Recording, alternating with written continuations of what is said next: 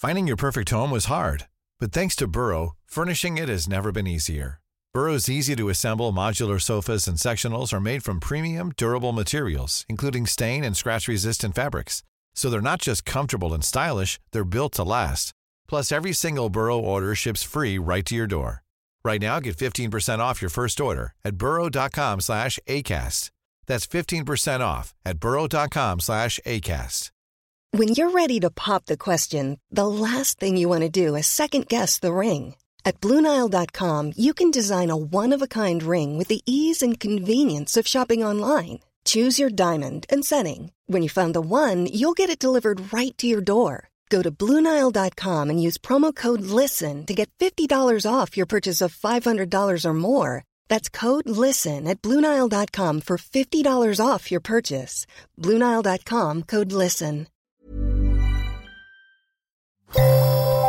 The Guardian. Welcome to Politics Weekly Extra. I'm Jonathan Freedland. Please raise your right hand and repeat after me. I, Joseph Robinette Biden Jr., do solemnly swear I, Joseph Robinette Biden Jr., do solemnly swear that I will faithfully execute that I will faithfully execute the office of President of the United States office of President of the United States and will, to the best of my ability, will, to the best of my ability, preserve, protect, and defend preserve, protect, and defend the Constitution of the United States. the Constitution of the United States. So help you God. So help me God. Congratulations, Mr. President.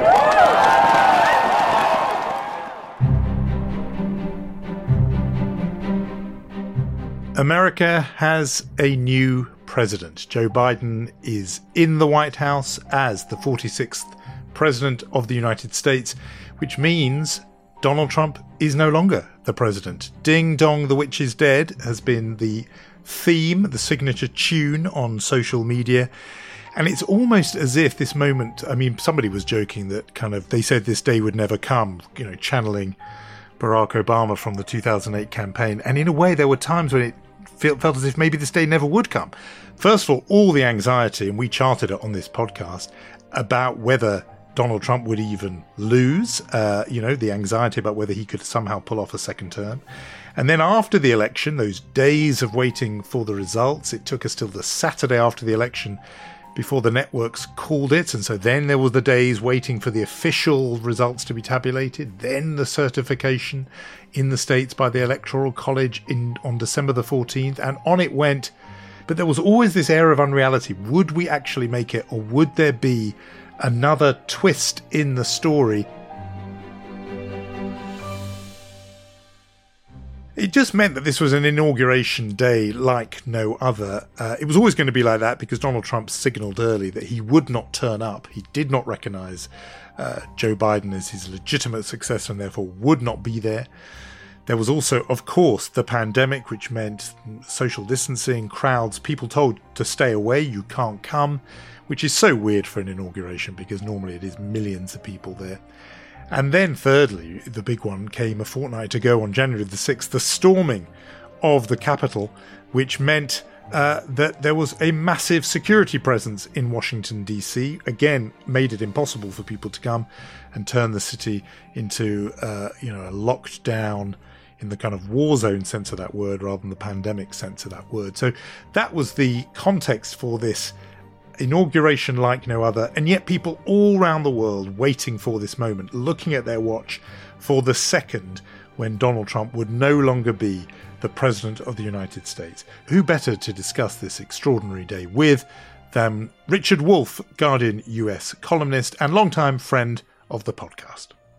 So, Richard, this was the day we'd been counting down towards for what feels like years, but really just, I suppose, three months in the transition. The first event that everyone had their eyes on was Donald Trump himself and how he exited the stage. What did you make of how he made his farewell?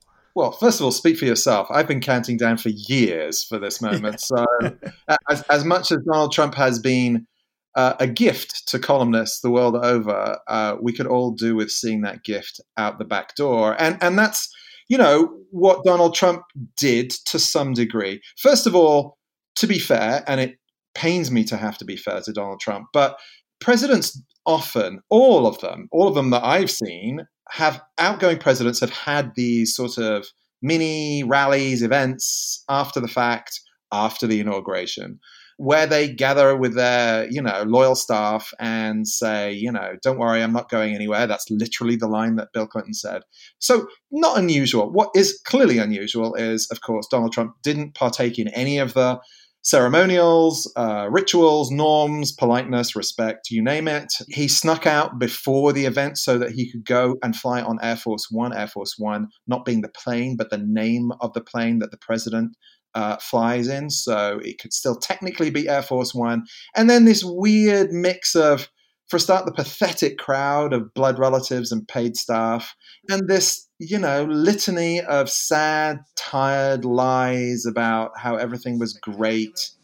The things that we've done have been just incredible, and I couldn't have done them done it without you. So just a goodbye. We love you. We will be back in some form. The whole thing was, you know, the perfect fabricated cherry on top of this rather sad looking cupcake of a presidency. Yeah, I mean, and, and, and I suppose that wasn't the last active exit, uh, although it was the last sort of performance. I mean, the last thing he did, and again, uh, it is something former presidents do, which or outgoing presidents do, and that is the pardon.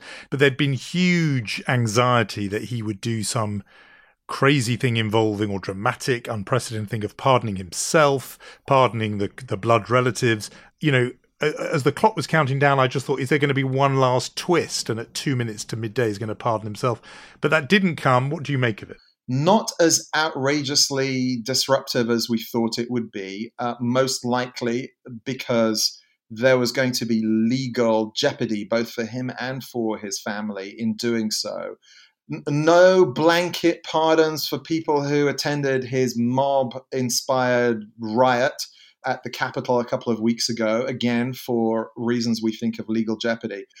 But you know, for any other presidency, uh, the otherwise disastrous pardon of someone like Steve Bannon. He is so called chief strategist of yore, who, in a delicious, delicious irony, uh, only possible in the Trump era, he pardoned for having defrauded Trump followers of their hard earned cash to build the wall that he was building anyway. I mean, you know, as I said, other presidents would have been sunk by this, but of course his reputation is already in the gutter. So, uh, you know, does it add anything? Does it take away? It, it's not as bad as it could have been, which is unfortunately something we can't say about his entire presidency. The time then did pass, and the focus became the event itself and obviously just you know multiple layers of weird because you know both of us have covered inaugurations. We've been there. They normally have the atmosphere of a kind of civic festival where the streets are filled. You can get a million plus people on the day millions milling around in the days leading up to it but this time we've only you know from where i am and perhaps where you are we've only seen the pictures but uh, the cliche now to say it looks like the green zone in baghdad or kabul and, and, and, and so that was the kind of backdrop.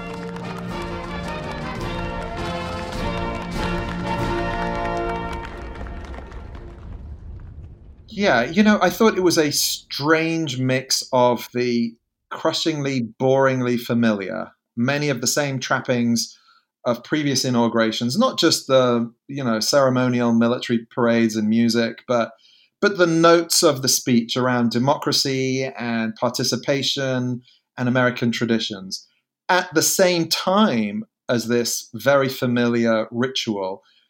We also had the completely abnormal, the social distancing, the mask wearing, as you point out, this highly militarized zone that the District of Columbia now is. Of course, the good news is there was no sign of trouble, which is what you get for 25,000 troops in a very small place. The bad news is this is a moment traditionally, Inauguration Day, of people coming together, of the streets, uh, Pennsylvania Avenue in particular, being absolutely packed with humanity. And both because of the pandemic, but also because of the, the insurrection, you're looking at a, a somber, empty, figurative, symbolic inauguration these are important moments, and they've done their best in the Biden team in a very bad situation to mark that change, to project something in a very big way, but there's a, a heart of it that is hollowed out when you don't have the crowds. Yes, I think all of that is right, and and uh, and yet, curiously, because of what had happened, and particularly the storming of Capitol Hill, some of the even very routine sort of rote things acquired new and even quite emotional meaning. So, for example, when Mike Pence appeared, Ladies and gentlemen, the Vice President of the United States, the Honorable Michael R. Pence and Mrs. Karen Pence. I mean, Mike Pence is in some ways such a sort of hollow, empty man, sort of empty suit of a figure for four years. But his mere presence there looked like an act of defiance, as if to say, Trump is not here, but I am here. And by being here, I'm signaling that I do accept the legitimacy of this election. And I felt the same seeing Mitch McConnell there and Roy Blunt, this, you know, again, just sort of re- regular de- uh, Republican senator, but he has a sort of a, an official role in presiding over the inauguration ceremonies. All of these people there, because again, the, the, the bar is set so low. I thought there was something powerful in seeing those Republicans who were there, former President George W. Bush, as if to say, look, despite this attempt to break the democratic sort of chain of continuity that takes us all the way back to 1789, the first inauguration, we are taking a stance against that. And I found that in some ways quite sort of powerful. Yes, this is what George W. Bush liked to call the soft bigotry of low expectations. Right. We are we should be grateful that Mike Pence uh, did not join in the effort to ignore the Constitution and stage a coup um, and ignore democracy. We should be grateful that so at some point, some officials, I would argue more actually at the state level, a handful of officials held out against the effort to refuse to certify the vote or fabricate uh, fraud allegations, whatever it was. They could have also showed some courage for the last four years. And I think if liberal democracy is going to survive anywhere in the world, uh, obviously especially the United States, it's going to require more than a one moment or two. It does require a, a concerted, continuous effort, especially for Republicans, to drive out the forces of autocracy and fascism that have taken over the party. Remember that most of the people who vote Republican do not believe that Joe Biden was elected fair and square. And it will take a lot of public statements from people like Mitch McConnell and Roy Blunt and Mike Pence and all the rest of them to say Biden is a legitimate president. You may have, you know, disagreements, but it's legitimate, and this is what democracy is. The boilerplate of democracy, of we respect elections, and this is the United States of America, all of that stuff suddenly has meaning because we came so close to losing it.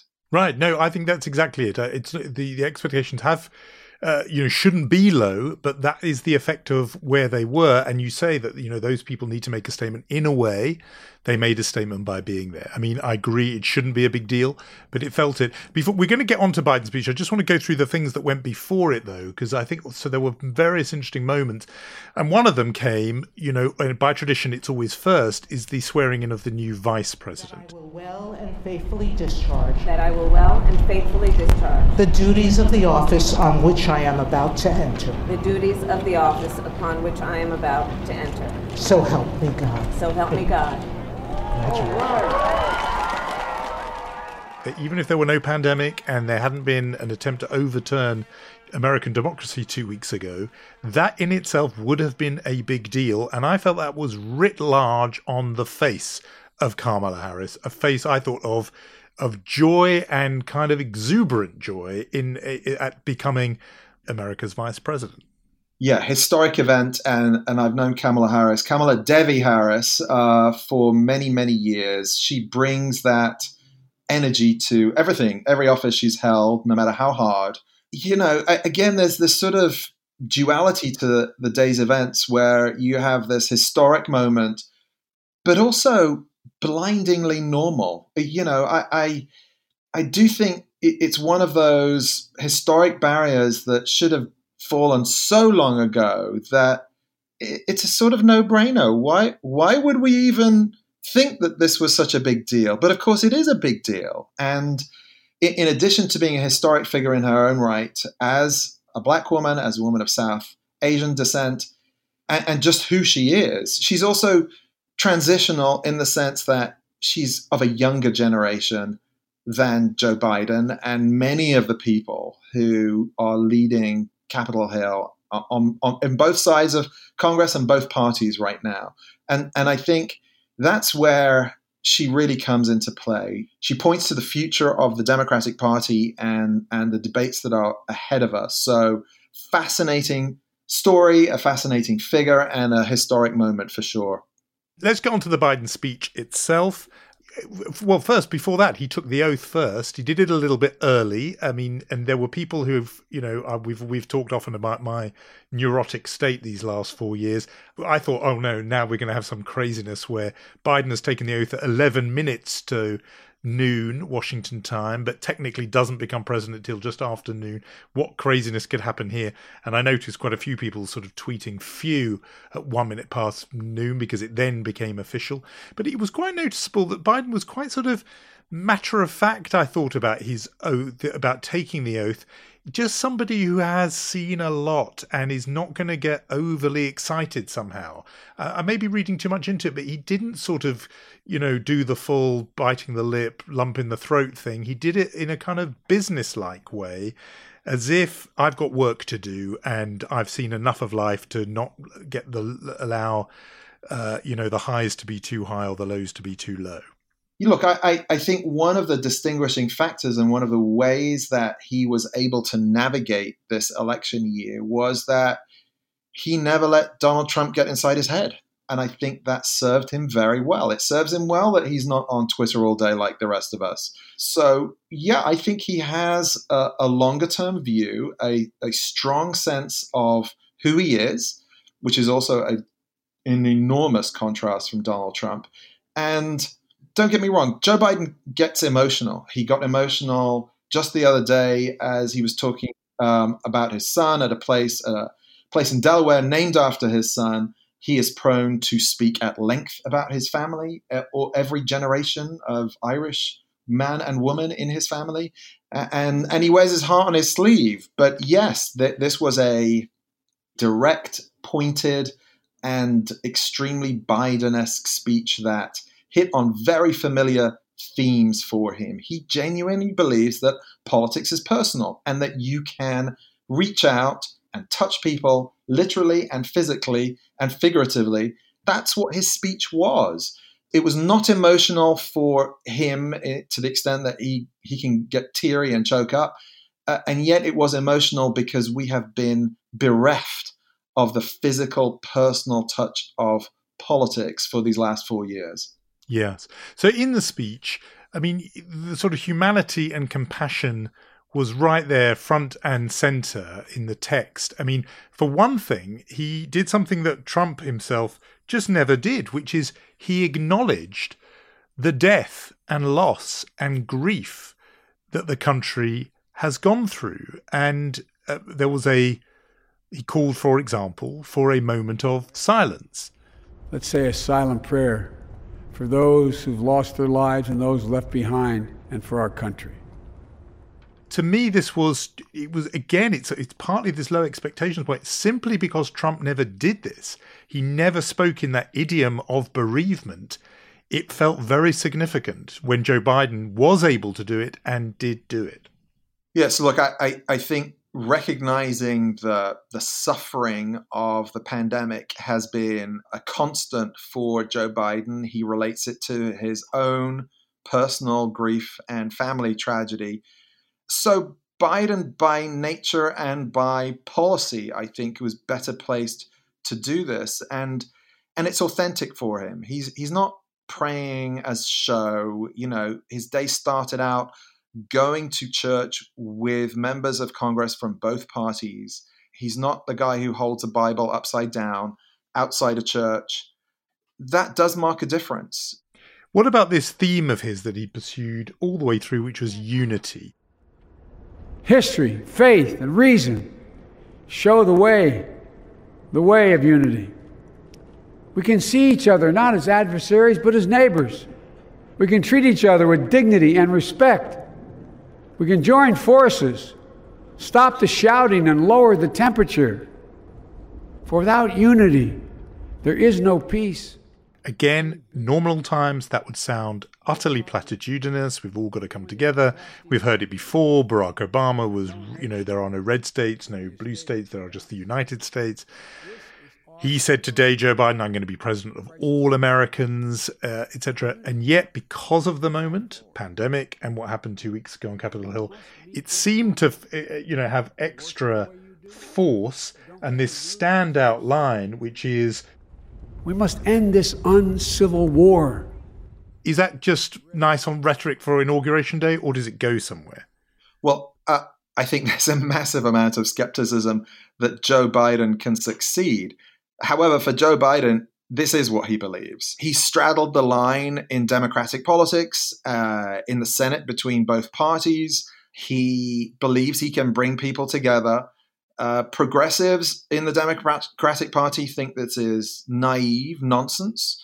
Uh, Republicans are already using this line against him to uh, defend themselves against every piece of divisive politics every part of responsibility in the insurrection. They're saying, don't come after us uh, on the insurrection because otherwise you won't be living up to your line about unity. So uh, we'll see very early on if this actually can hold. Uh, the first piece of legislation, uh, S1 and HR1 in the House and the Senate, is about democracy. It's about expanding voting rights, uh, reforming campaign finance, you know, if the, if the Republicans block it with a filibuster, which they are likely to do, it won't get 60 votes. There aren't 60 votes in the Senate for it. And the appeal for unity will fail immediately on something as fundamental as standing up for democracy, which, given the events of the last two weeks, is pretty vital to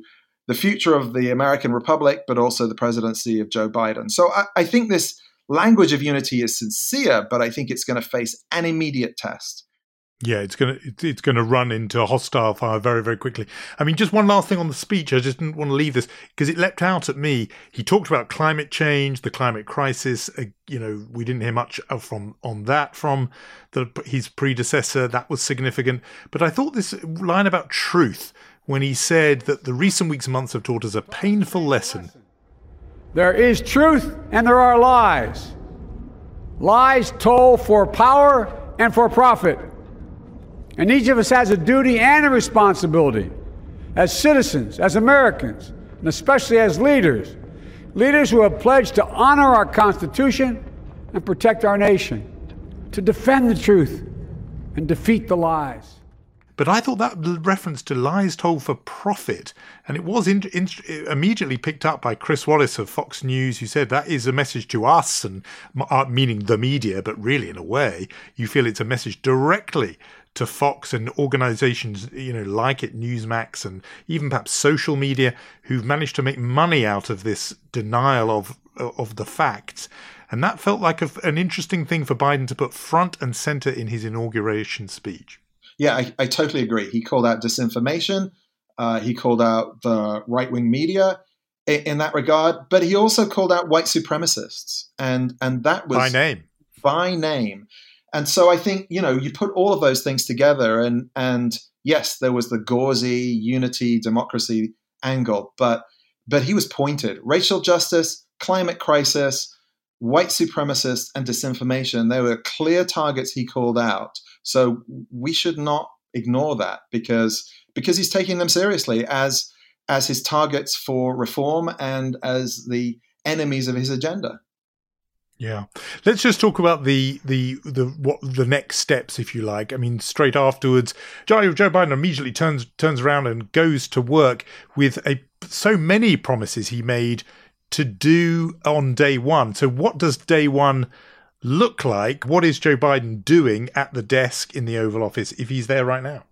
Well, he is signing these executive orders. Uh, m- much of it is to reverse the most egregious parts of of Trump's executive actions, things like the so called Muslim travel ban, building of the border wall, uh, withdrawal from the Paris Accords. But it extends beyond that because they're already introducing the first piece of legislation they want to propose, albeit not the first that the Congress will take up.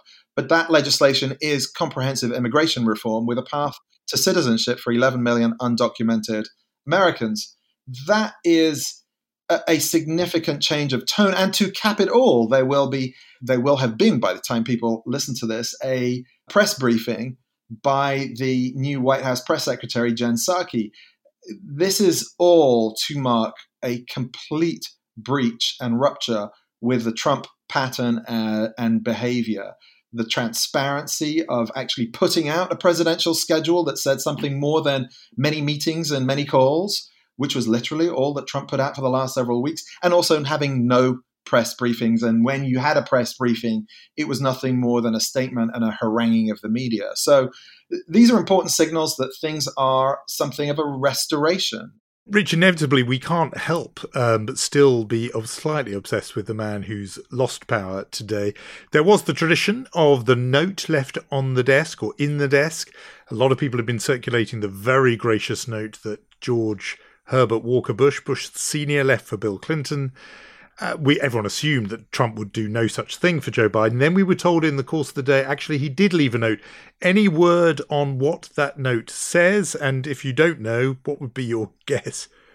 Well, uh, yes, uh, I guess we were mildly surprised that he wrote the note. We don't yet know its contents, but uh, let's just uh, admit that they always become public.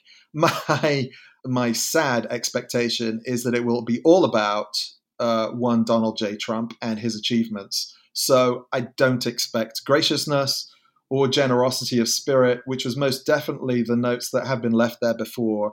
You know, Barack Obama liked to talk about the presidency as part of a an ongoing story, and he said, you know, you just have to make sure that you get your paragraph right. I think there's every expectation that Trump's paragraph will be short and wrong. Richard, you've followed the Trump presidency throughout every twist and turn, and you've shared so much with us through this extraordinary journey. Thank you, as always, for joining us. My pleasure.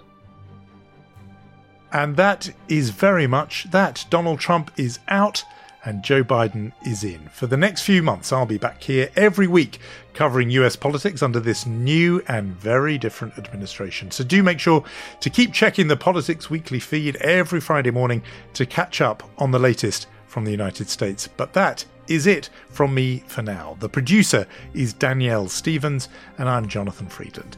Please look after yourselves, and thanks for listening.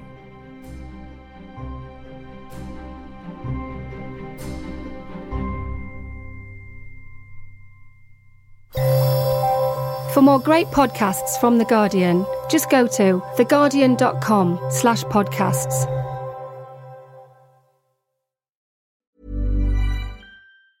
Tired of ads barging into your favorite news podcasts? Good news. Ad-free listening is available on Amazon Music for all the music plus top podcasts included with your Prime membership. Stay up to date on everything newsworthy by downloading the Amazon Music app for free or go to amazon.com slash news ad free. That's amazon.com slash news ad free to catch up on the latest episodes without the ads. A third of students are less than happy about their university choice, new research by EY has revealed.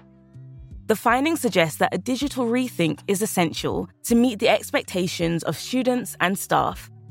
Universities can address this by putting the needs of the people they serve at the heart of their digital strategies Learn more about the future of human centered higher education at theguardian.com forward slash transforming higher education. This message was paid for by EY.